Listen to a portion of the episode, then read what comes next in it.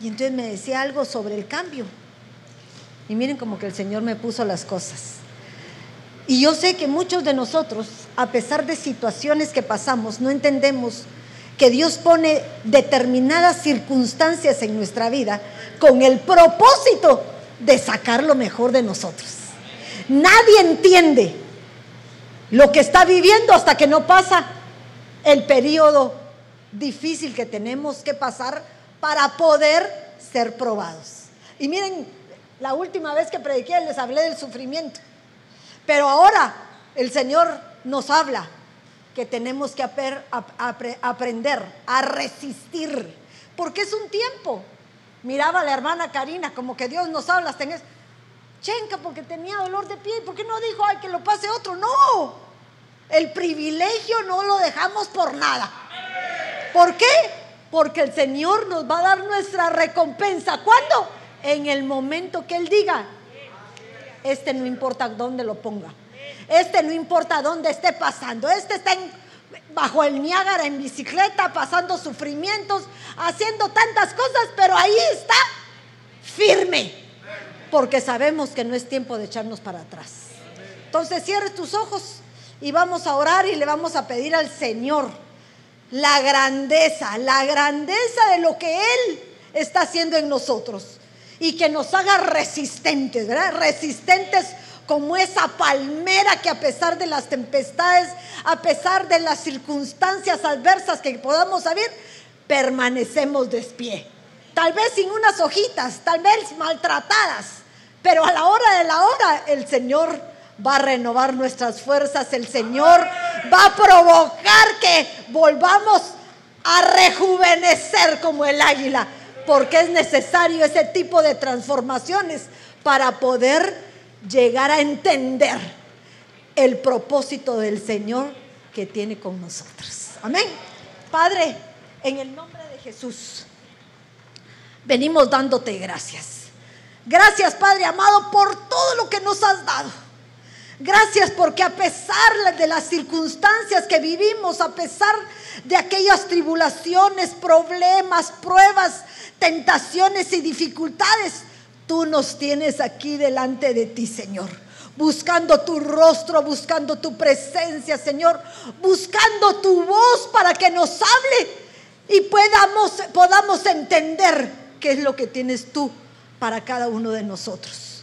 Gracias te damos, Señor Pon tus palabras en mi boca, Señor, que no sea yo, que sea tu Santo Espíritu el que hoy hable a cada uno de nuestros corazones para poder ser transformados. En el nombre poderoso de Cristo Jesús, amén y amén.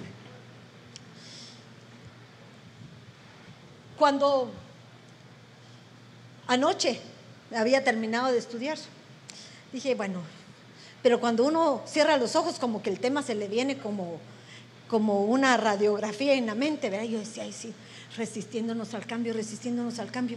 Y de repente me acordé que acabamos de pasar una prueba difícil. No solo tú ni yo, todos. La pandemia. ¿Cuántos de nosotros estábamos preparados para la pandemia? Ninguno pero tuvimos que adecuarnos a una forma de vida porque era necesaria continuar viviendo, porque si nos quedábamos muertos o heridos, ¿quién nos iba a levantar? Pero hay circunstancias en nuestra vida que son necesarias porque el Señor quiere saber qué capacidad tienes tú cuando te pone en situaciones que muchas veces no sabemos qué hacer. Si yo no sé nadar, y veo que mi hijo se está ahogando en la piscina, le digo, ay, salí, mijito, porque te vas a ahogar. No, te tiras. Y en ese momento el Señor te da la habilidad para poder nadar, aunque no lo sepas, aunque sea como el chuchito, ¿verdad? Uno está haciendo medio la lucha. Todos aquellos que hemos pasado situaciones difíciles, Muchas veces no sabemos de qué potencialidad tenemos o de qué potencia nos ha dado el Señor para poder ejecutar lo que ahora hemos hecho.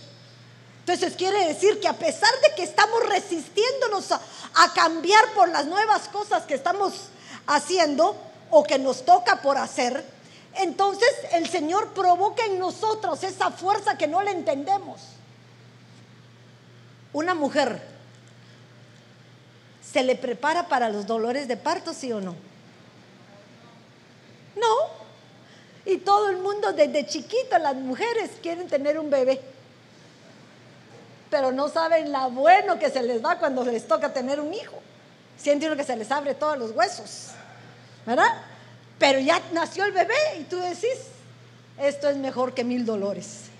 ¿Verdad? Son cosas que uno empieza a ver, pero lo importante de todo es esto, es que el ser humano tiene una resistencia, miren esto, una resistencia al cambio.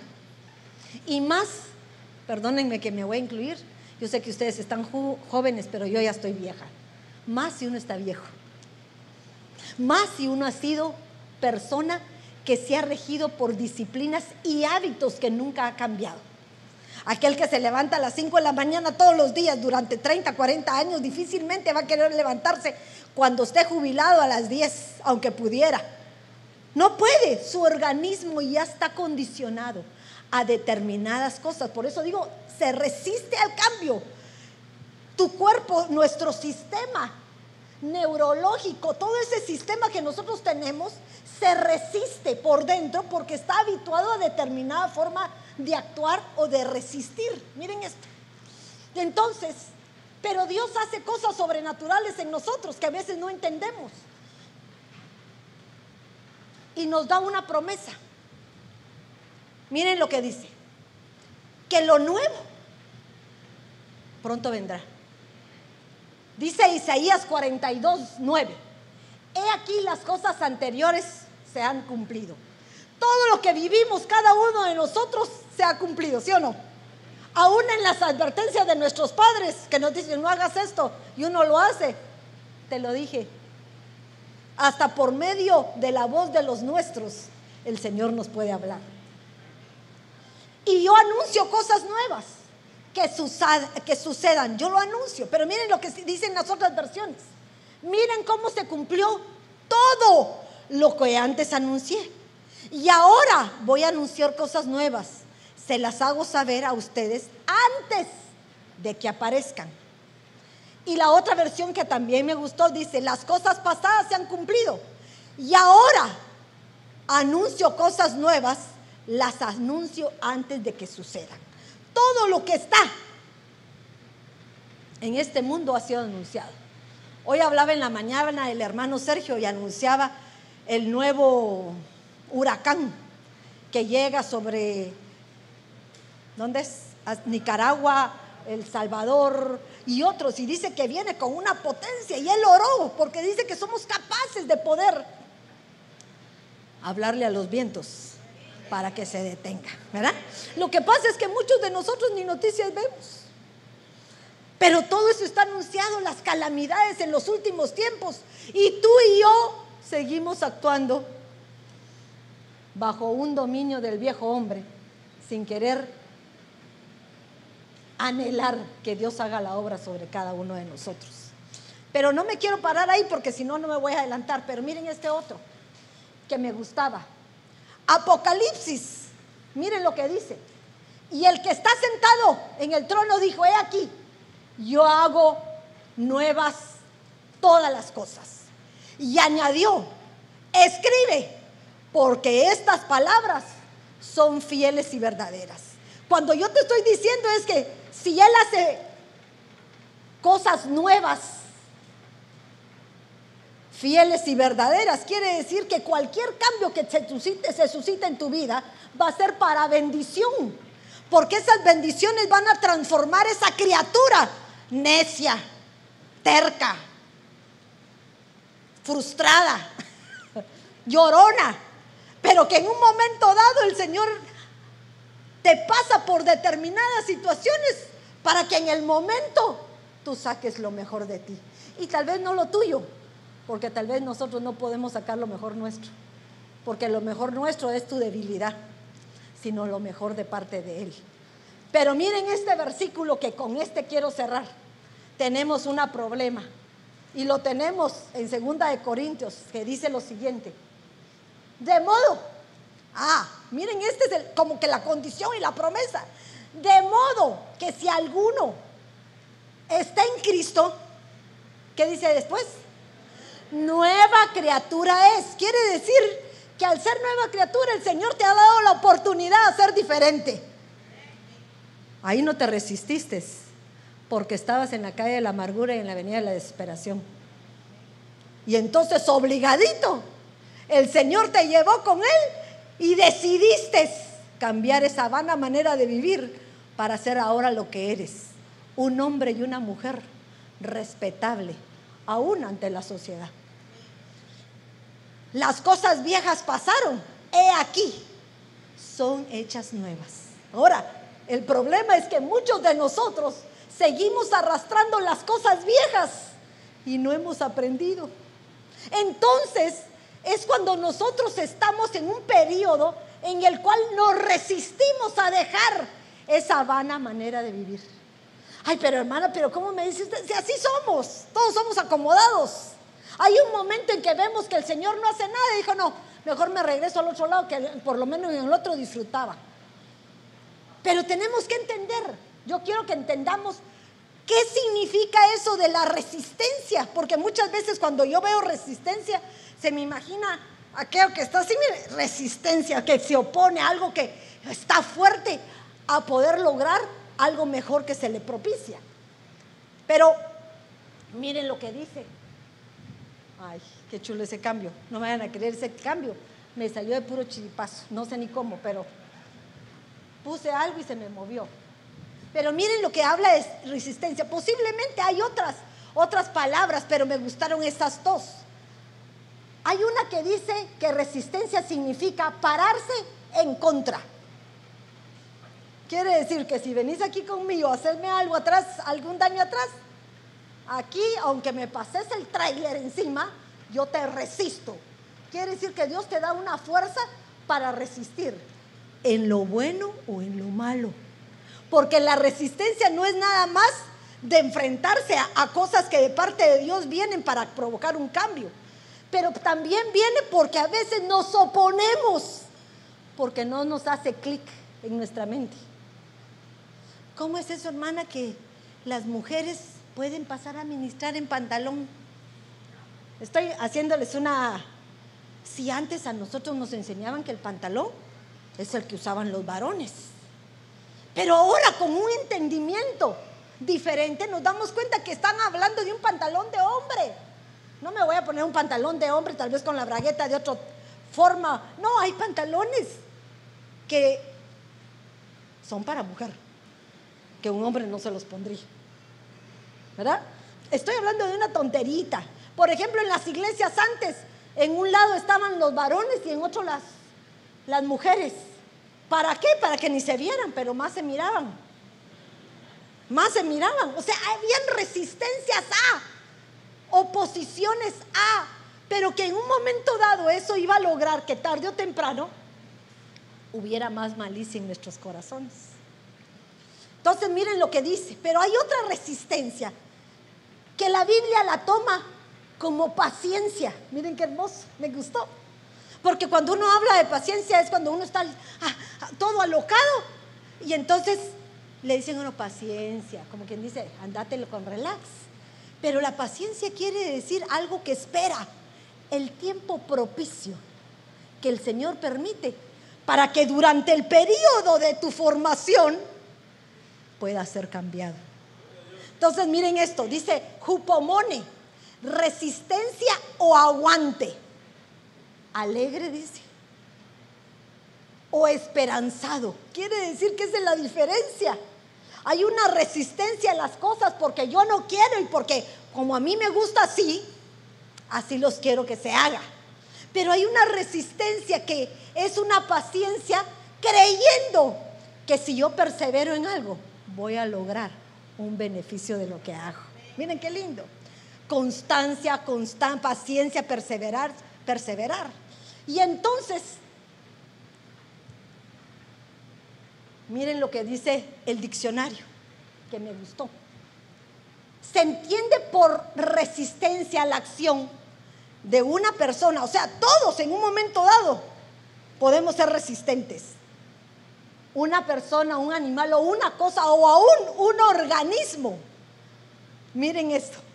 Un organismo podría ser tus células, podrían ser tus neuronas, podrían ser partes de tu cuerpo que tú no tienes controladas, que no quieren cambiar porque ya se acomodaron como están. Para que una parte de tu cuerpo vuelva a su normalidad, ¿qué tienen que hacerle? Una terapia o ejercitarla, ¿verdad? Pero ese ejercitamiento a veces es doloroso. Pero se resiste, o sea, es resistente y tiene paciencia porque lo que va a recibir a futuro va a ser de bendición. Entonces miren lo que dice. Mantenerse firme o en oposición. Pero me gustaba el último tramo que les encontré porque me encantaba. Dice, se refiere al poder de soportar un proceso o situación sin ceder. Se refiere al poder de soportar un proceso. Ah, ¿quiénes han pasado enfermedad? Todos. ¿Les gusta estar enfermos?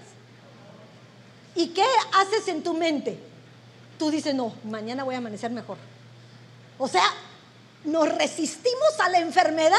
¿Para qué? Para sobreponernos y llegar a estar mejores. Ahora, solo en la enfermedad te das cuenta cuán resistente eres, ¿o no? Últimamente yo he estado con unos mis dolores que no se quitan. Y hay momentos en que me desespero, de verdad. Me saca el me saca la llorona. Pero cuando yo me voy a acostar digo, "No, mañana voy a manejar mejor." Y aunque amanezca igual que un día anterior, pero el problema es que yo no estoy entendiendo todavía, o tal vez ya estoy entendiendo, qué es lo que el Señor quiere hacer con lo que está propiciando en mi vida. Como hay situaciones en tu vida que no entiendes por qué las estás pasando y son necesarias porque el cambio que va a venir a tu vida va a ser mejor que lo que ahora eres. Pero hermano, ¿cómo va a ser posible que esta prueba que estoy pasando me está llevando el tren? Ahorita te lleva el tren, pero después vas a regresar en avión. Porque vas a estar en las alturas. ¿Verdad? Te hace cambiar de dimensión. Es cuando te acercas al Señor y te le dices, Señor, sin ti no puedo. Necesito agarrarme de tu mano. ¿Para qué? Porque ya no puedo poner los pies sobre la tierra. Mis pies sobre la tierra me hacen fracasar. Mis pies sobre la tierra me hacen sentir todo aquello que la tierra me proporciona. Pero yo necesito estar en las alturas contigo ser como el águila. Y se me venía ahorita que estaba allá sentada, como el águila. No se resiste al cambio. Miren eso, el águila no se resiste, sabe que en una época de su vida tiene que subir, tiene que golpearse el pico, porque se le está lastimando el corazón. Y a veces a nosotros nos tienen que cambiar nuestra forma de hablar porque lastima nuestro corazón. Y al cambiarle el pico, le transforma el resto de sus alas para que pueda elevarse poderosa hasta las alturas y permanecer ilesa. Y eso lo hace cada cierto tiempo, cada 40 años. Eso es lo que necesitamos nosotros.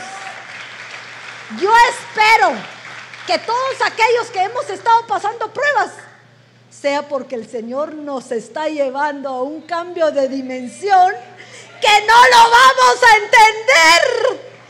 Pero el, punto es que lo entiendas ahorita. Porque si tú lo entiendes, entonces esperamos. Esperamos pacientemente.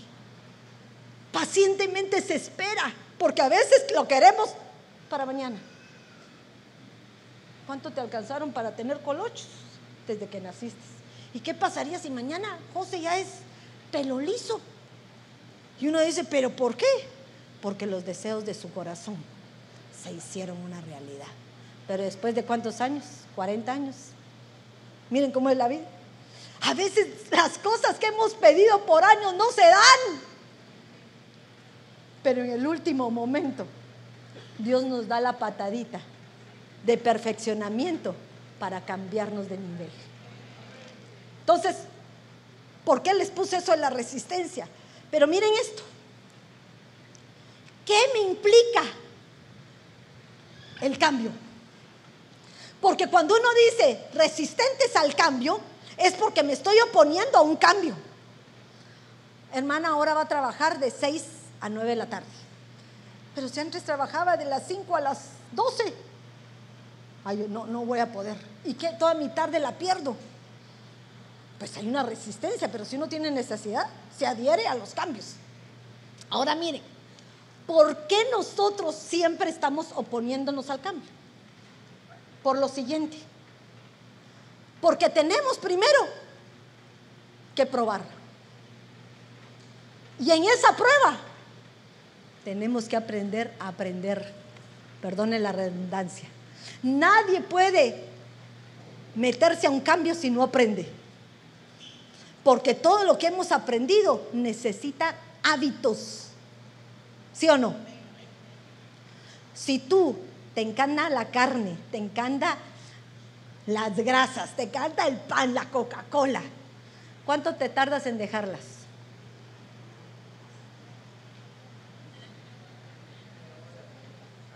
Una semana, Señor, 15 días. Pero a los otros 15 días, ya vas 15 días sin nada. Me voy a echar una Coca-Colita. ¿O no? Porque el, hecho de haber saboreado lo que te gustaba es un anhelo de tu alma que quiere volver a percibir lo que ahora lo tenés limitado. Entonces, miren, el cambio nos va a probar, nos va a tener que tengamos que aprender a ser reeducados. Pero también corremos riesgos. Que se logre o que fracasemos. ¿Y por qué? Porque todo esto nos genera miedo, inseguridad y temor. Cosas que como seres humanos tenemos dentro de nosotros, nuestra alma no quiere cambiar prefiere. ¿Qué pasa con aquellas mujeres, perdón lo que voy a decir, que los maridos las o ¿Por qué resisten? ¿Por qué resisten? A ver. yo les pregunto, no, no me digan que no, pero hay gente que resiste. ¿Por qué resisten? ¿Ah? Ah, por temor al cambio. Porque ¿quién las va a mantener? ¿Quién les va a dar la seguridad? ¿Quién va a ser el papá de mis hijos? ¿Cómo voy a vivir yo sola? Yo no sé hacer nada, yo no trabajo. Ah, entonces empieza ella a dar una cantidad de argumentos en donde empieza a darse cuenta que su resistencia al cambio no va a dejar que saque lo mejor de ella. Pero hay una promesa del parte del Señor que dice, Pablo nos lo enseña. Todo lo puedo en Cristo que me fortalece. Todo lo puedo en Cristo que me fortalece. O sea que lo que tú crees que no puedes hacer, Él lo va a hacer. Él lo va a hacer. Pero ¿cómo? Cuando mueras. Cuando mueras a tu naturaleza humana cuando decidas quitar todo aquello que te impide disfrutar la vida que Cristo te ofrece si Él entra dentro de ti. Porque si hay ocupante en tu casa, difícilmente Él pueda ocupar un lugar que ya está ocupado. ¿Quién es el que tiene que ocupar tu corazón? Cristo, ¿verdad? Pero eso no es solamente aquí es también aquí. Porque para que haya una genuina transformación en tu vida, tiene que haber un genuino arrepentimiento. Que eso nos provoca que podamos resistir los cambios. Porque nos ofrece una mejor forma de vida. ¿Me estoy dando a entender? Ok.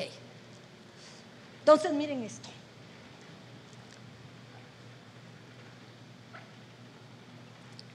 Pablo decía, más aún, porque hablaba de la fe, de lo que el Señor nos ha propiciado.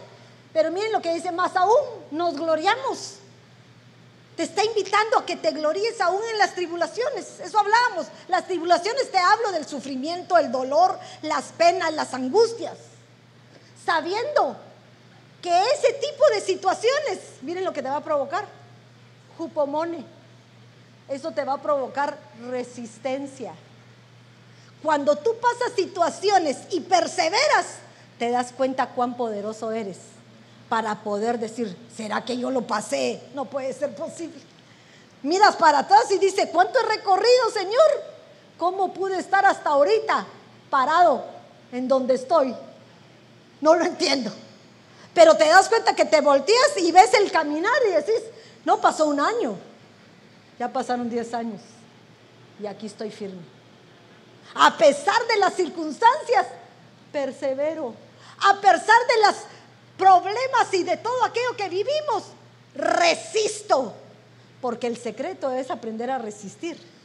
A resistir en esas situaciones que muchas veces quisiéramos tirar la toalla. Se me imagina como los luchadores, ¿verdad? Díganme, ¿cómo les dan los luchadores? Les revientan la cara. Yo me imagino un porrazo de esos, ¿cómo se sentirá? Te debe doler hasta el alma. Que te saquen el aire y todavía se paran. Resistentes. Pero ¿saben por qué?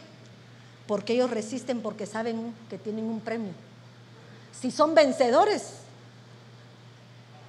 puede ser que tengan un tiempo aún, un cinturón que les haga sentirse campeones. Pero al que tiene el primer dolorcito, el peso mediano, el peso junior, no sé cómo se llama, al primer sopapo se cae. Ay, bueno, mejor ya no quiero subir más, ya no quiero. Hay mujeres resistentes, hay hombres resistentes, que han pasado situaciones difíciles y que han podido sobreponerse a ellas. Todavía los tiran. ¿Cuántas veces cae el justo? Y de todas ellas se levanta. Quiere decir que tenemos oportunidad mientras haya. Porque el tiempo de gracia se nos está acabando. Estamos en tiempos finales. Y muchos creemos que todavía nos espera. Pero allá nos van a preguntar. Allá en el Viván nos van a preguntar, ¿qué hemos hecho? ¿Por qué no fuiste resistente? ¿Resistente a qué, Señor? Te vi que te rajaste. En la pandemia te puse una prueba. Te mandé a tu casa durante seis meses. Y por seis meses que estuviste encerrado, decidiste que era más cómodo quedarte viendo el culto desde tu cámara, con un cafecito y tu panito, que levantarme y venir a la iglesia. Pero ¿cuál es el cambio? Si es lo mismo verlo en la tele que verlo desde mi casa, no, porque el Señor nos manda que estemos juntos en armonía como un cuerpo, porque en esa armonía, en esa juntarnos como iglesia, el Señor nos pule con el que te cae mal, con el que no te gusta, cómo te habla, o con aquel que se te pone enfrente y te decís ay, otra vez este hermanito, pule tu alma. Y cuando sentís, llamas al que no amabas. Dios nos transforma porque hace cosas. Pero miren lo que dice, la tribulación produce paciencia. Y la paciencia prueba. Y la prueba es para destrucción. No, la prueba es para cambiarnos de dimensión. Así como te probaban los exámenes. ¿Para qué? Para ver si eras ganador de tu grado o eras perdedor. Las pruebas, miren, y la prueba, esperanza. Y nosotros tenemos una esperanza. ¿Verdad? Porque yo tengo la esperanza de irme con el Señor, de estar con Él y, alcanzar para lo que fui llamada.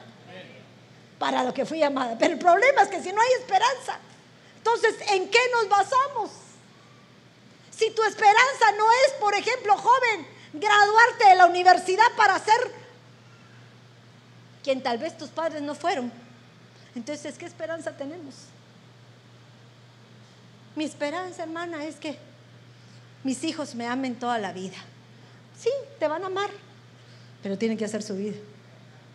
Triste en nuestro caso. Nos quedamos solas. Así hablaba con la hermana Irmita. Llorábamos porque los hijos se van.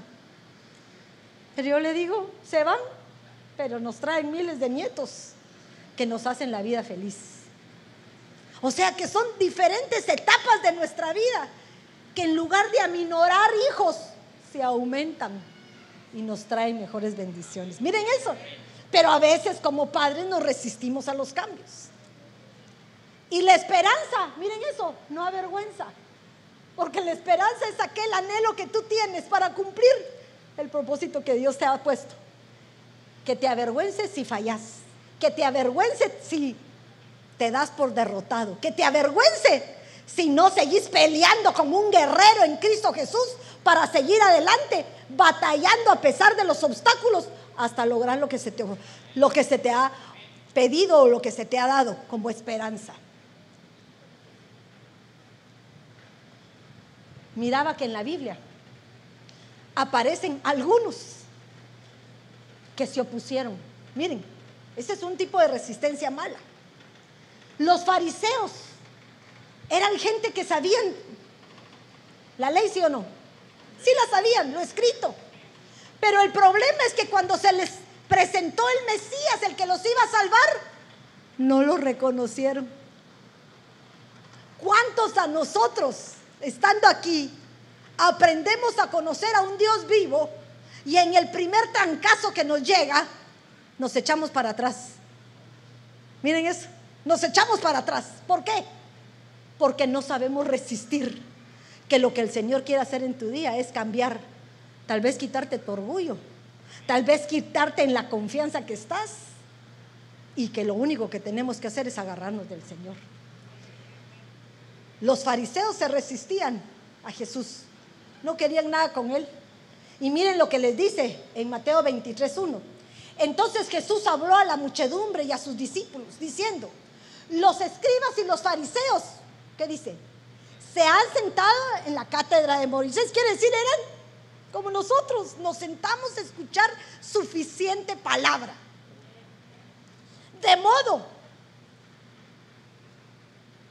que haced y observad todo lo que os digan. Haced y observar todo lo que os digan. O sea, estaba hablando de acuerdo a la palabra que ellos exponían. Pero miren esto. Pero no hagáis conforme a sus obras. Quiere decir que estos fariseos, como habemos algunos aquí en la iglesia, perdónenme, sabemos mucha palabra, pero poca obra. Entonces, seguimos siendo fariseos. Qué triste, ¿verdad? Porque uno dice, a la hermano, si yo me sé Génesis, Apocalipsis, yo quisiera que me fluyera a mí igual. Pero el problema no es cuánto aprendas de cantidad, sino cuánto lo convirtas en la calidad de vida que el Señor quiere en tu vida y en la nuestra. ¿Verdad? Eso es lo que Él quiere. Porque las obras que hacían ellos eran contrarios. Se recordarán ustedes de Saulo, no era un fariseo, fariseo, sabía la ley. ¿Y qué era lo que hacía? Perseguía a la iglesia. Ahora, Dios le dio una oportunidad. Porque él no se había dado cuenta. Pero se dejó llevar. Y miren cómo le permitió que resistiera. Lo cegó. Entonces hay necesidad de un sufrimiento, de una tribulación, para que Dios nos muestre lo que quiere hacer con cada uno de nosotros. Miren qué lindo quiere hacernos cosas inigualables. Dice Lucas 12.1. Jesús comenzó a decir primeramente a sus discípulos, miren lo que les estaba diciendo. Por eso ustedes que son discípulos, ¿qué es lo que les tratamos? ¿Qué es lo que exhortamos? Porque no es una orden, es una exhortación. Guardaos de la levadura de los fariseos. ¿Y cuál era la levadura de los fariseos? la hipocresía. ¿Por qué quieres estar fingiendo lo que no somos? Sé tú realmente. Y cuando tú te reconozcas a ti mismo, vas a poder cambiar aquello que te, eres resistente a lo que no quieres dejar. Porque esa resistencia yo para mí es al hombre viejo. Y necesitamos que acercarnos a ese nuevo cambio que el Señor quiere en nosotros, que es una nueva criatura en Cristo Jesús que todo lo puede, todo lo perdona, todo lo soporta, porque dentro de nosotros está el arma inagotable que Dios nos dio, su perfecto amor, su perfecto amor. Otro más, miren lo que dice Isaías 8:14. Entonces, esta es la promesa, entonces Él vendrá a ser santuario, pero piedra de tropiezo y roca de escándalo para ambas casas de Israel. Para eso llegó, imagínense. Para unos era de bendición y para otros era roca de tropiezo y de escándalo. Yo me imagino que en esa época ver a Cristo como un escándalo quiere decir que tal vez nunca se miraba que alguien hablara en las calles evangelizando. Para aquellos hombres rectos que se dejaban llevar por la ley y que en esa época, por ejemplo, lo sagrado era muy como, amén, muy moralmente aceptable ante una sociedad. Entonces para él fue un escándalo. Pero miren también lo que dice, lazo y trampa para los de Jerusalén. Y Jerusalén era su pueblo. ¿Cómo es posible que cayeran en esa trampa? Porque ellos solo se basaban en la, en la letra y no en las obras. No habían escuchado que vendría un Mesías. Y ese Mesías ya había llegado, pero no lo reconocieron. ¿Y qué sabes tú que si lo que estás pasando ahorita es la prueba que el Señor te está mandando, o cualquier cosa que nos pasa, para poder llevados a, ser llevados a una dimensión diferente? Hay muchos más. Este me gustó mucho. Alguien que no resistió el cambio en la palabra de Dios, miren esto, fue Orfa. ¿Se recuerdan de Orfa? Orfa era moabita, cuñada de Ruth. Pero cuando Noemí decide irse, las dos la acompañan, ¿o no? Y dice que tienen que caminar un buen recorrido. Pero hay un momento en que Noemí les dice, ya no me sigan, regresense. Salió pues del lugar donde estaba y sus dos nuevas nueras con ella y se pusieron en camino para volver a Judá. Ellas querían regresar a la, a la tierra del pan. Querían regresar. Pero Noemí como venía embargadota, tres veces, tres veces le dice a ellas que se regresen. Regrésense, regrésense, regrésense. Pero las tres veces que les dice, viene Orfa y decidió regresarse. Miren lo que dice. Y ellas alzaron sus voces y lloraron otra vez. Orfa besó a su suegra. Noemí dijo, mira a tu cuñada, le dijo a Ruth, mira a tu cuñada, que se va de regreso. Pero yo me ponía a pensar, miren esta información. Dice que para llegar a Moab tenían que caminar 124 kilómetros. O sea que lo que había avanzado esta pobre Ruth Noemí y Orfa había sido un buen trecho.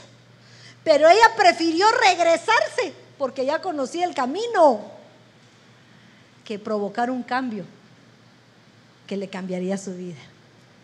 Miren eso. ¿Cuántos de nosotros ya estamos al límite de la bendición otorgada por el Señor? Y cuando ya estamos por ganarla, solo nos falta un brinquito. Decimos, ya no puedo, me regreso. Y preferir regresar desde el principio a poder dar un paso de bendición que te va a traer cosas extraordinarias pero nos resistimos al cambio. Nos resistimos al cambio, pero ¿por qué? Porque muchos de nosotros decimos, más vale lo viejo conocido que lo nuevo por conocer. Eso te dice el mundo, ¿o no? Pero en el Señor no es así. El, el Señor te ofrece cosas nuevas. Cosas nuevas que te van a traer bendiciones nuevas para tu vida.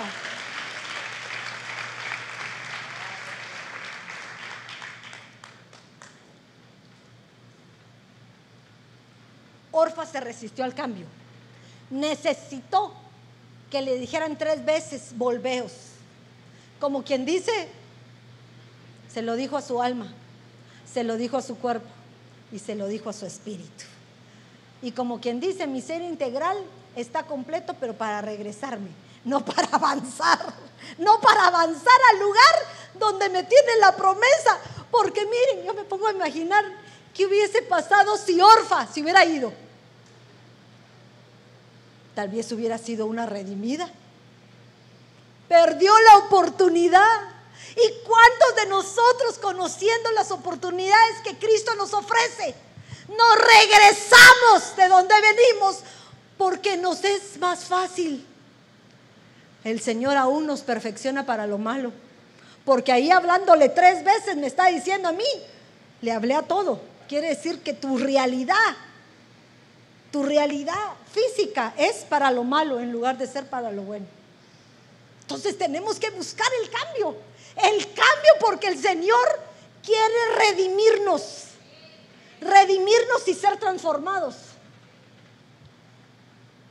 Otro más. Miren el pueblo de Israel. ¿Se resistieron al cambio, sí o no? Como nosotros. Queremos salir del mundo porque nos hace sufrir. Ay, ya no quiero hacer esto, Señor. Por favor, quítame este sufrimiento. Señor, me arrepiento, por favor, ayúdame. Acepto, acepto a Cristo, lo acepto. Ok, ya vienes aquí y dices, ¿y ahora qué? ¿Y ahora cuando me voy a ir con mis amigos, echarme unas mis cheves, ¿cómo se dice? unas mis chelas. ¿Y qué tiene de malo, hermana Cuti? No, porque te lleva otra vez al viejo hombre que está saliendo. ¿Por qué quieres volver a regresar de lo que ya el Señor te sacó? Pero hermano, ¿qué tiene? Si me oigo unas mis rancheritas, unas románticas de... Ahorita se me vienen, todas las, me acuerdo de todas y no, del Pepe el Toro. Pedro Infante, ¿verdad? No pero les estoy hablando de que muchas veces el querer seguir haciendo que tu corazón, tu carne, vuelva a recolgar el pasado, nos aferramos a las cosas donde ya el Señor nos sacó. ¿No era el pueblo de Israel el que quería salir de Egipto? Solo se sale y empiezan a alegarle al Señor. ¿Por qué nos trajiste? ¿Por qué nos haces comer esto? ¿Por qué alegaba? Ya pasaron no sé cuántos años en el desierto. Y ya están a punto de la tierra prometida. Y van a Canaán donde dice que los frutos eran gigantescos. O sea, tenían una alimentación maravillosa. Y mandan a los espías. Y el montoncito que llegó al dar el mal informe, hacen que aleguen.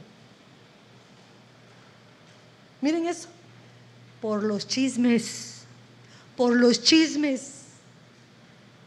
A veces nos dejamos que la gente desacredite donde estás. Porque sabe que aquí vas a recibir bendición. Entonces, antes de que entre, te advierto. Ten cuidado con la hermana.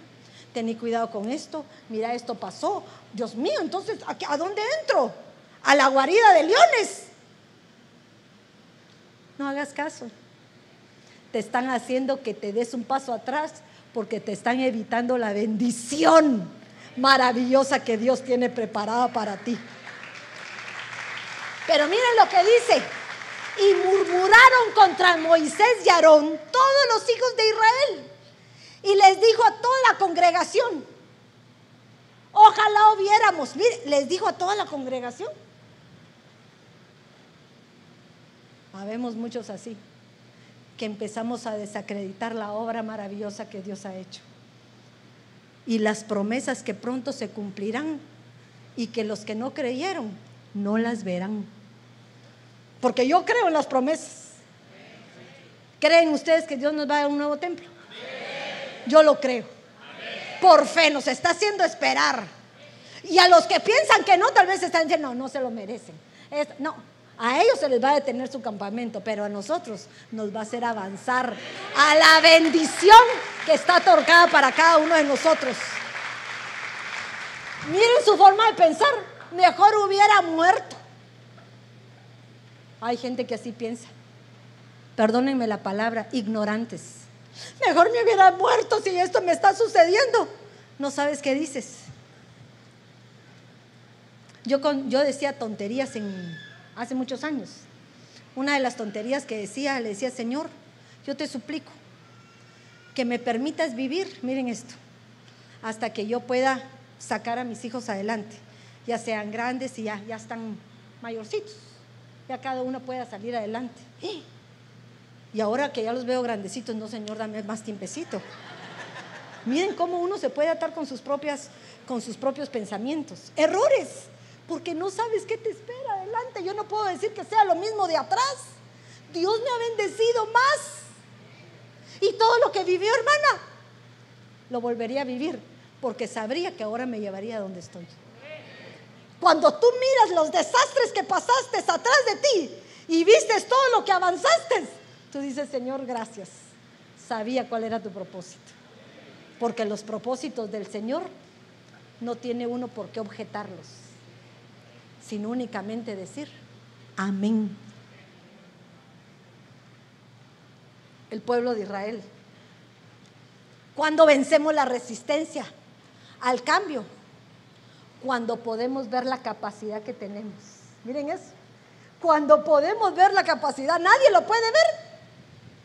Si no espera el tiempo, con paciencia. No os conforméis a este siglo, sino transformaos por medio de la renovación de qué? De tu entendimiento. Otra vez, aquí está tu capacidad. Si tu capacidad dice que tienes fuerza, lo vas a poder hacer. Pero si tu capacidad, que es tu mente, tu corazón, lo que está aquí, te dice no puedo, entonces no lo vas a poder. Muchos nos resistimos hasta al cambio de un trabajo. Fíjense que me recuerdo hace mucho tiempo, había un hombre, un hombre de Dios, que para mí era un hombre ejemplo. Y me recuerdo que llegó con el, la esposa le decía que llegó con el apóstol y estaba muy molesta ella, porque ella le argumentaba al apóstol que cómo era posible que su esposo, sabiendo lo que era un hombre recto, un hombre que podía hacer las cosas, él no hubiera aceptado un cambio en el trabajo que iba a tener. Él era, estoy inventando porque no me acuerdo, tal vez era de los que hacían las sillas. Estoy inventando, no me acuerdo qué era. Pero ahora, por 15 o 20 años de trabajo que tenía estar ahí, le habían ofrecido el de ser líder de los que hacían las sillas. Y él dijo, no lo quiero, no me quiero arriesgar. Mucha responsabilidad. Entonces siguió ganando sus 400 semanales porque no quiso ganar mil, por no arriesgarse. Miren esos errores. Errores que tarde o temprano vamos a ver las consecuencias. Porque lo que uno siembra, ¿qué hace? Eso cosecha. Entonces, tenemos que renovar nuestro entendimiento para que comprobemos, miren esto, cuál sea la buena voluntad. No está diciendo para que veamos cuál es la voluntad, no, dice la buena voluntad de Dios que es agradable y perfecta. Ya voy muy tarde, ¿no? Miren otro. ¿Qué les parece Jonás? Jonasito. Ay, Jonasito. Este me dan ganas de agarrarle y meterle un cosco. Porque se creía, porque sabía y era un elegido. Era un profeta maravilloso que Dios lo eligió. Pero desde el principio se opuso. Se opuso hasta que se lo llevaron al fondo del mar y se lo tragó el tiburón.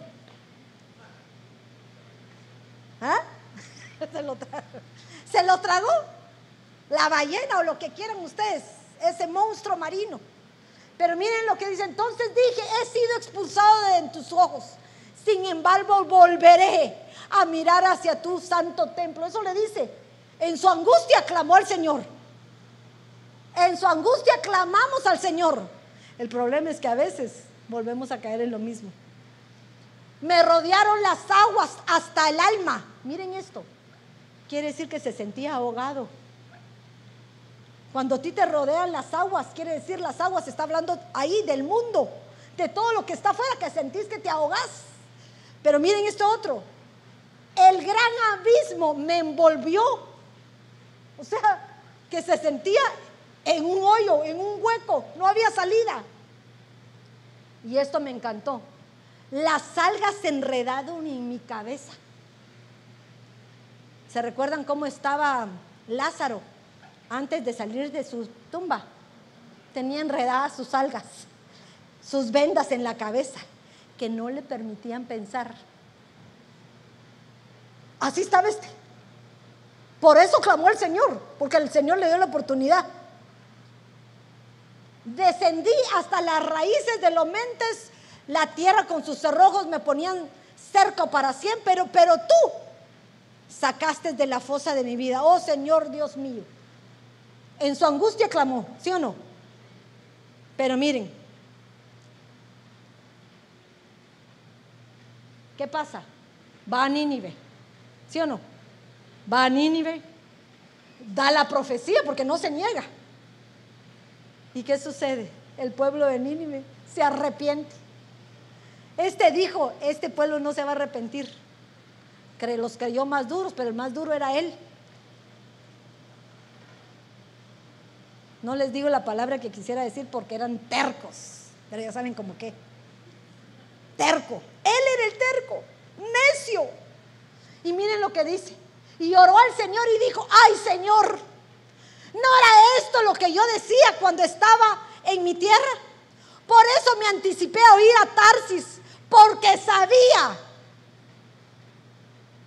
yo que tú eres un Dios clemente y compasivo, lento para la ira y rico en misericordia. Y que te, y que te arrepientes del mal con que amenazas. Miren qué, qué osado a reclamarle al Señor. ¿O no? ¿Qué es eso? Si Él podía perdonar a cualquiera. El punto es que nosotros no nos damos cuenta que lo que sucedía, que le mandaron a restaurar a sus enemigos. Y no dice la palabra de Dios que dinero, si queremos ser perdonados, primero perdonemos a nuestros enemigos. Este no quería perdonar, estaba amargado porque este era un pueblo que había destruido al pueblo, al pueblo de Jonás. Error. Y miren lo que le dice en el 4.4. Y el Señor dijo, ¿tienes acaso motivo para enojarte? ¿Cuál era el propósito que Dios tenía con Jonás? Que llevara la palabra de salvación, ¿sí o no? ¿Y lo logró? Sí. Pero para Jonás no. Él quería ver, dice que se sentó para ver cómo destruían al pueblo. Como quien dice, me voy a alegrar de ver cómo los hacen pedazos. E inmediatamente en el 9 le vuelve a decir, entonces dijo Dios a Jonás, ¿tienes acaso razón para... Dos veces. Por ella quería comprobar por testimonio si lo que él miraba en el corazón de Jonás era genuino o era falso. Miren lo que le dice. ¿Tienes acaso razón para enojarte? Por causa, porque ahí estaba la planta que le había puesto el Señor para cubrirlo y al día siguiente se la fulminó. Y miren lo que le contesta otra vez el fregadito. Y él respondió, tengo razón para enojarme hasta la muerte. Como quien dice, ¿y qué?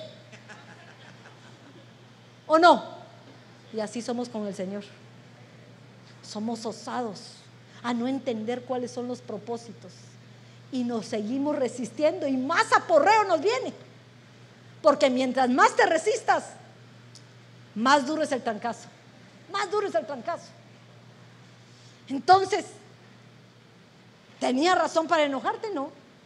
¿Cuál era el problema? En él había amargura, había orgullo, había malicia porque quería destruir a un pueblo que tenía la oportunidad. Por eso el Señor no lo deja ni vivo, ni se vuelve a mencionar. Porque la palabra dice que si tenemos oportunidad de convertir a un impío con la advertencia que nosotros le hagamos. No solo vamos a recobrar un alma, sino también nosotros vamos a recibir una bendición. Pero si no haces lo que tienes como oportunidad, la sangre de aquel va a contar por tu, cuenta. Miren eso. Este por la cuenta de todos los que se arrepintieron. Y si no se hubieran arrepentido por avisarles, ¿cuántas le hubieran cobrado a este? Y le cobraron la vida. Eso me impresionó. Pero hay uno, con esto termino. Hay uno que no se resistió al cambio.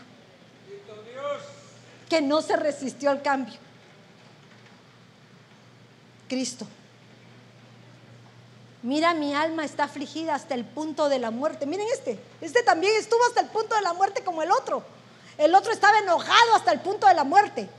Pero este tenía aflicción, tribulación. Pero pudo esperar con paciencia. Ese aplicó lo de Romanos. Pudo aplicar porque la paciencia lo va a probar. Y va a tener la esperanza para lo que iba a ser llamado. Porque todos nosotros tenemos un propósito en el Señor. ¿Cuál es? No lo sé.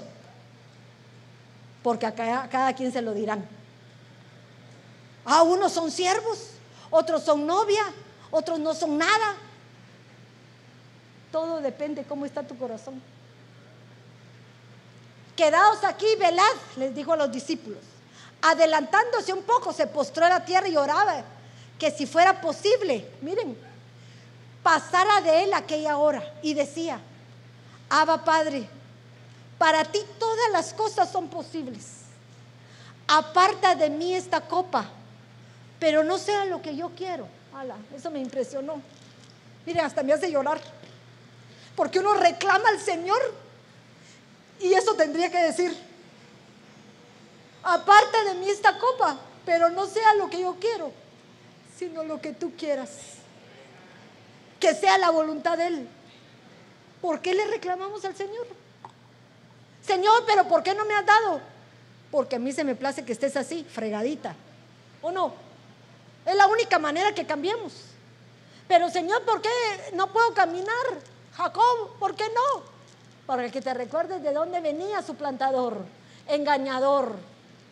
Ahora te cambia nombre, Israel. Pero era necesario que esa lastimadura de su cadera le recordara de dónde lo había sacado. Hay necesidad de heridas en nuestro corazón. Porque el corazón, perdónenme, no es esto, ya se los he dicho otras veces, es aquí. Hay necesidad de heridas, de sufrimientos, de pruebas, de aflicciones. ¿Para qué? Para que pueda ser cambiado tu caminar. Si tengo mis dos pies fuertes, si mi cuerpo está sano, ¿quién me detiene? Nadie. Pero si Él me pone una condición en donde tengo que clamar y esperar el tiempo del Señor, me aguanto como los machos para que se me quite pronto.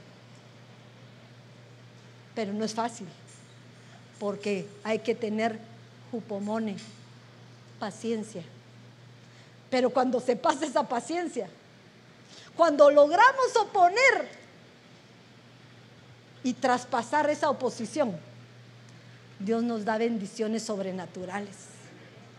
Porque quiero recordarles, no sé si ahí terminé, quiero recordarles que gracias al sacrificio de este, un hombre, porque así lo, veían los judíos, como un hombre común y corriente, gracias al sacrificio de él, tú y yo estamos hoy aquí por la muerte de uno, por la resistencia de ese uno, tú y yo fuimos redimidos. Tú y yo salimos de su costado con la función de que por medio de la palabra y de su sangre derramada fuéramos reivindicados. Miren eso, qué poquito sacrificio, ¿verdad? Si lo vemos así, qué poquito sacrificio. Así tenemos que ir. Dice la palabra que como ovejas al matadero Pero ¿saben por qué dice eso? Porque tú y yo, si somos o reconocemos que ha habido una transformación en nuestra mente, tenemos que aprender a morir a nosotros mismos. Y la muerte es llegar al altar de sacrificio y morir a nuestras pasiones, a nuestras carnalidades. Que la bendición que se aproxima va a ser mejor que ese sufrimiento. Va a ser mejor que todo lo que hemos vivido. Porque uno dice, pero ¿por qué? El secreto es algo que no se te tiene que olvidar. Aprende. Si lo que fuiste resistente, si lo que tuviste es paciencia, te ha llevado a donde tú estás ahora, aprende. Si pudiste vivir en pobreza, pero ahora en riqueza, quiere decir que la riqueza ya no te apantalla, sino que supiste vivir en pobreza porque sabías ahorrar, sabías comprar en oferta, sabías eh, no desperdiciar. Entonces ahora que tienes mucho, de todos modos, no desperdicio, sé cómo gastar y sé cómo invertir mi dinero. Porque si no, lo, no ha sido aprobado ahí, tarde o temprano, vuelve la prueba a tu vida. Y termino con esto. Dice Efesios 4:21. Si en verdad lo oíste y habéis sido enseñados por Él, ¿por qué fuiste enseñado? Por Cristo. Hemos sido enseñados, mis amados. Aquí no hay uno que no pueda decir que no sabe. El problema es que si realmente ha sido un buen oidor, ha sido un buen chamá, un oidor con entendimiento. Porque si no has tenido entendimiento, todo lo que te ha entrado se te ha salido por el otro. Si en verdad oíste y haber sido enseñados por Él, conforme a la verdad que hay en Jesús, que en cuanto a nuestra anterior manera de vivir, os despojéis del viejo hombre que corrompe según los deseos engañosos. Miren eso. Eso es lo que nos hace resistirnos. ¿Por qué regresamos a los vicios? Porque son deseos engañosos que nos hacen salirnos de nuestra realidad un momento, que nos hacen perdernos de nuestros cabales pero Dios te está invitando hoy a que renueves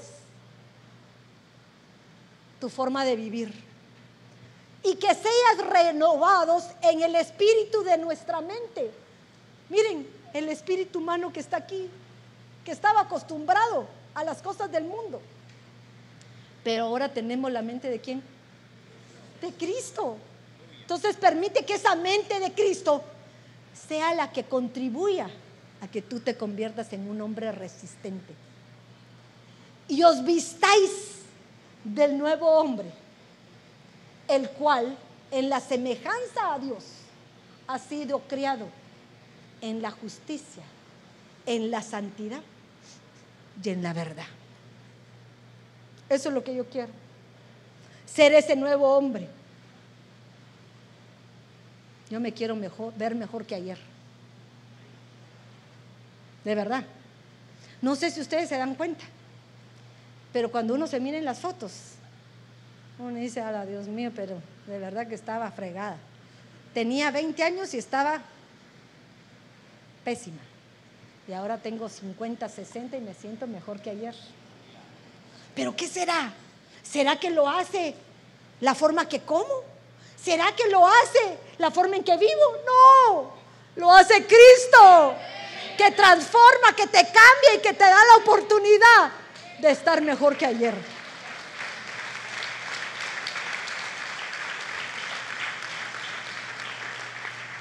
Hoy tenemos oportunidad. Yo quiero que te levantes porque sé que es domingo y tienes sueño. Párate. Hoy ofrécele el sacrificio de ponerte de pie al Señor. Ofrécele. Pero miren, por favor, no lo hagan a la fuerza. Háganlo porque Hoy quiero invitarlos. O quiero invitarlos a que no se resistan. Que como ovejas al matadero, dispuestos a morir a nuestras pasiones, a nuestros deseos, dispuestos a entregar lo que muchas veces no somos capaces de admitir. Porque si ustedes se dan cuenta, ni tú ni yo estamos capacitados para aceptar nuestras deficiencias.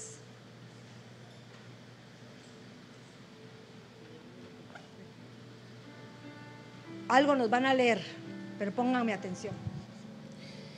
Si alguno es castigado por hacer algo malo y soporta con paciencia el castigo, no está haciendo nada extraordinario. Pero si uno sufre y soporta el sufrimiento por haber hecho algo bueno, Dios lo bendecirá. En esto, Cristo ha dado el ejemplo para que se hagan lo mismo, pues Él sufrió por ustedes. Nunca pecó, jamás engañó a nadie. Cuando lo insultaban, no contestaba con insultos, jamás amenazó a quienes le hicieron sufrir. Más bien, dejó que Dios lo cuidara y se encargara de todo. Miren eso. Espero que lean por versículo. Primera de Pedro 2.20. Llévenselo en su corazón. Llévenselo en corazón porque tenemos que guardarlo. Recuérdense que no es aquí, porque aquí no sirve de nada, es aquí. Lo que parece malo hoy para tu vida. Lo que parece que no vas a poder salir, ten por seguro que Dios tiene una salida sobrenatural para tu vida. Aún aquellos que han venido porque quieren dejar un vicio. Yo tengo testimonios. Que vienen, el Señor les habla y el vicio se acaba.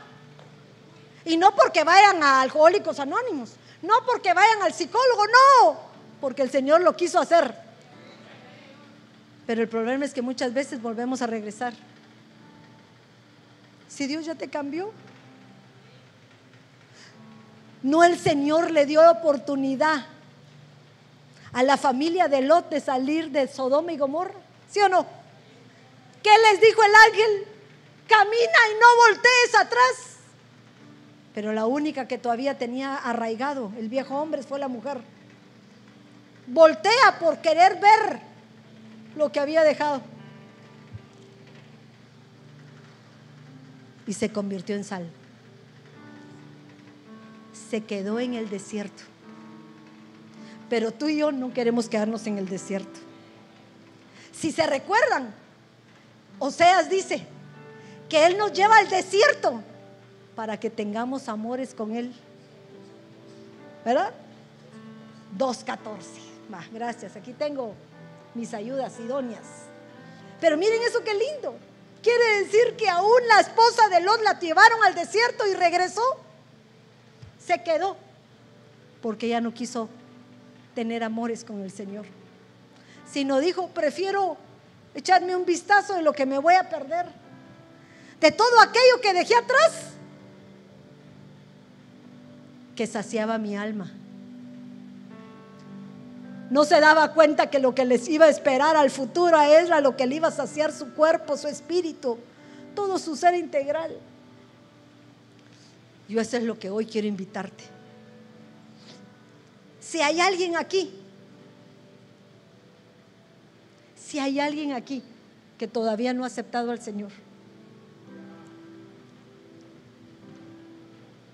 que todavía no ha reconocido que es su Señor y Salvador, que es el único que le va a dar la, salida a todo lo que tú no encuentras.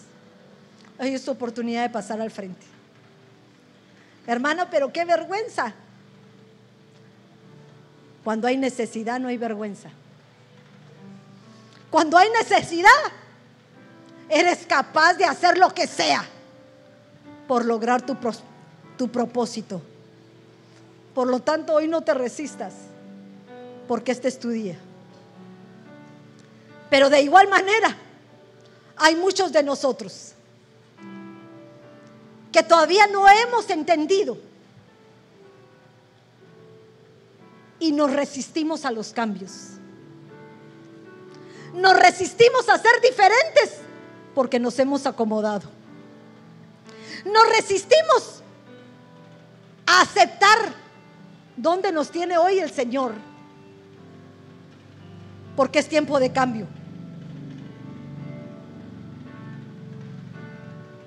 Y hay que aprender a recibirlo. Decía Job, ¿solo recibiré lo malo, lo bueno del Señor? ¿O también recibiré las cosas malas que me pone, pero no para que me hagan daño, sino para ser probado? Y no a Job le quitó todo, pero se lo regresó multiplicado. Hoy esta oportunidad, igual que la mía, de venir aquí al altar y decirle, Señor, ya no me resisto más. Hoy vengo aquí como un cordero, dispuesto al matadero. ¿Para qué? Para que lo que todavía hay en mí y no he podido hacer por mí mismo, tú lo hagas. Quien quiera pasar puede hacerlo no es obligatorio, es espontáneo. ¿Qué está puliendo el Señor? ¿Qué está queriendo transformar en tu vida? ¿Tu carácter?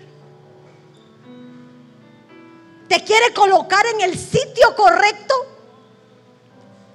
¿Será que todavía no crees quién eres? y siempre aminoras la dimensión grande que Dios tiene para tu vida. ¿Cuánto más vas a aguantar estando ahí? Por nuestro orgullo, por nuestra altivez, por no reconocer aquellas áreas de nuestra alma que van destruyendo nuestro caminar paso a paso por la desobediencia en que estamos. ¿Cuánto más? ¿Cuánto más tiempo quieres? Dice el Señor. ¿Cuánto tiempo más quieres seguir oponiéndote?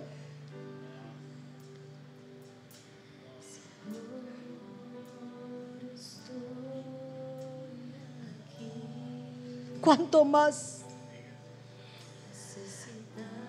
¿Cuánto tiempo más a reconocer que sin Él no somos nada?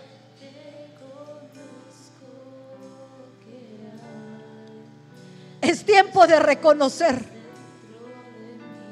Reconoce esas fallas que tal vez tú no las miras, pero todo tu alrededor está con los ojos puestos en ti, viendo tus debilidades tus desaciertos.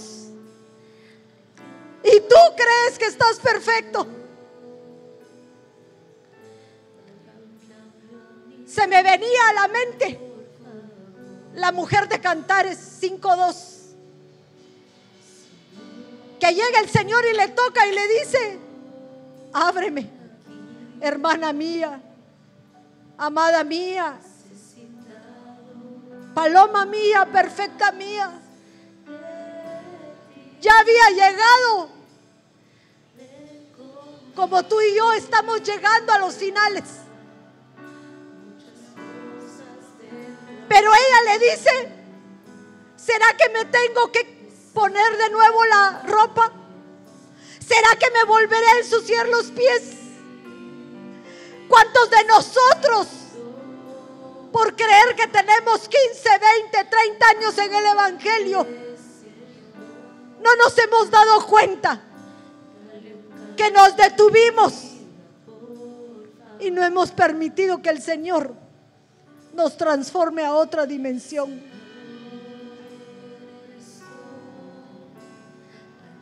Hoy el Señor toca tu puerta.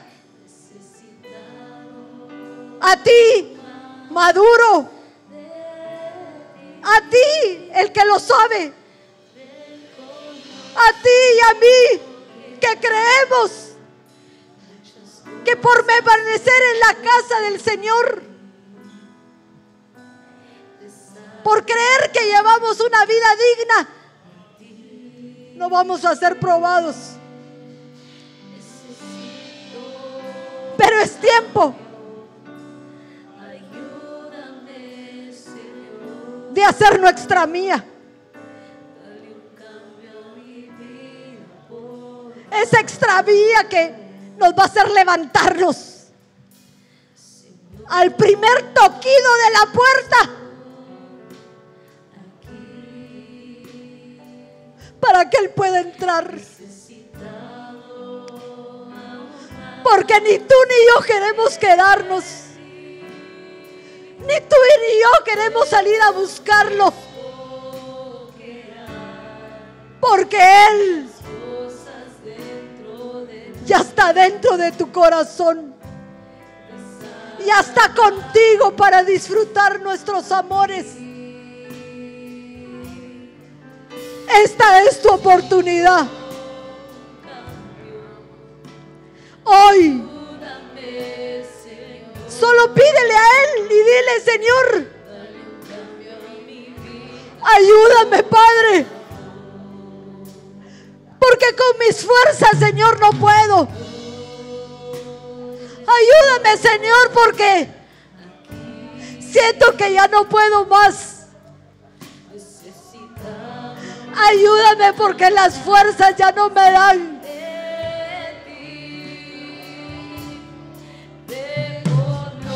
Clamo hoy a ti, Señor. Porque sé que eres un Dios misericordioso. Que no te rehusas al clamor de aquellos que se arrepienten. Que aquellos que se suplican. De aquellos que realmente están arrepentidos.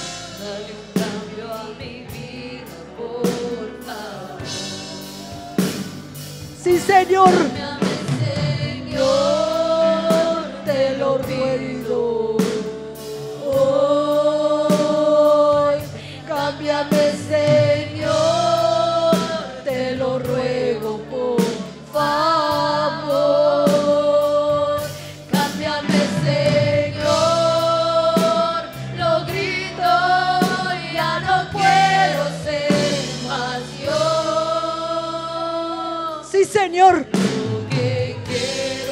Ya no queremos ser más yo.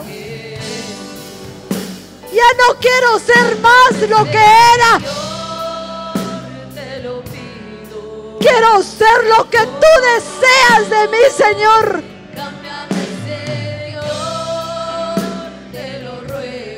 Dame la oportunidad de probar.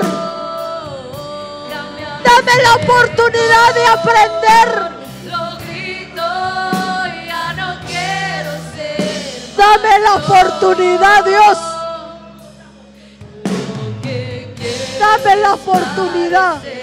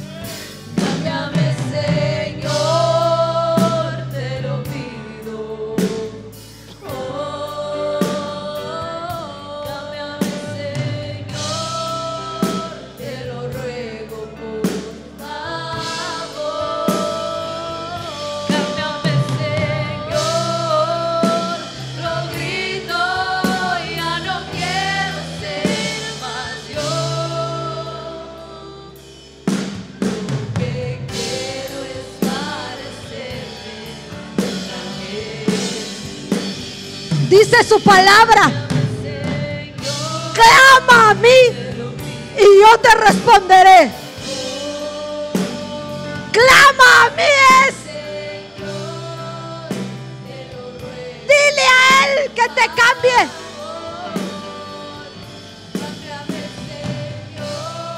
Grita como que si estuvieras en el fondo del mar y necesitaras esa mano poderosa que te saca de las tinieblas a la luz.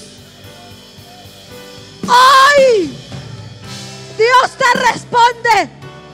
Hoy Dios oye tu clamor. Hoy Dios hace el cambio en tu vida.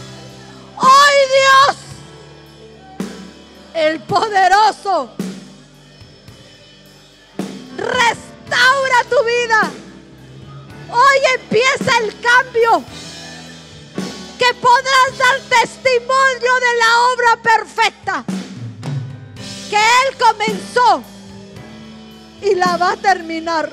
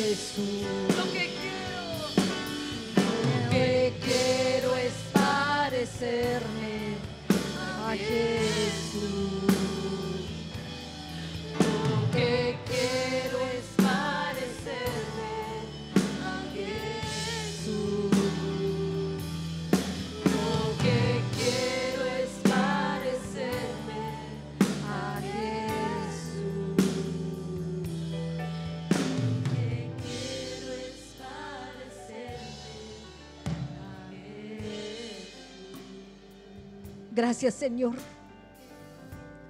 Gracias Padre porque sabemos que nuestros gemidos, sabemos Señor que nuestra voz ha llegado delante de tu altar con un aroma agradable a ti. Sabemos que tal vez hoy nuestros ojos no ven, pero tenemos la esperanza que los cambios y las bendiciones vienen pronto a nuestra vida. Gracias te damos, Padre, porque eres un Dios que cumple sus promesas. Eres un Dios que cambia de muerte a vida. Eres un Dios que no se queda con nada para aquellos que son tus hijos. Gracias, Padre. Démosle un aplauso fuerte al Señor de agradecimiento, de bendición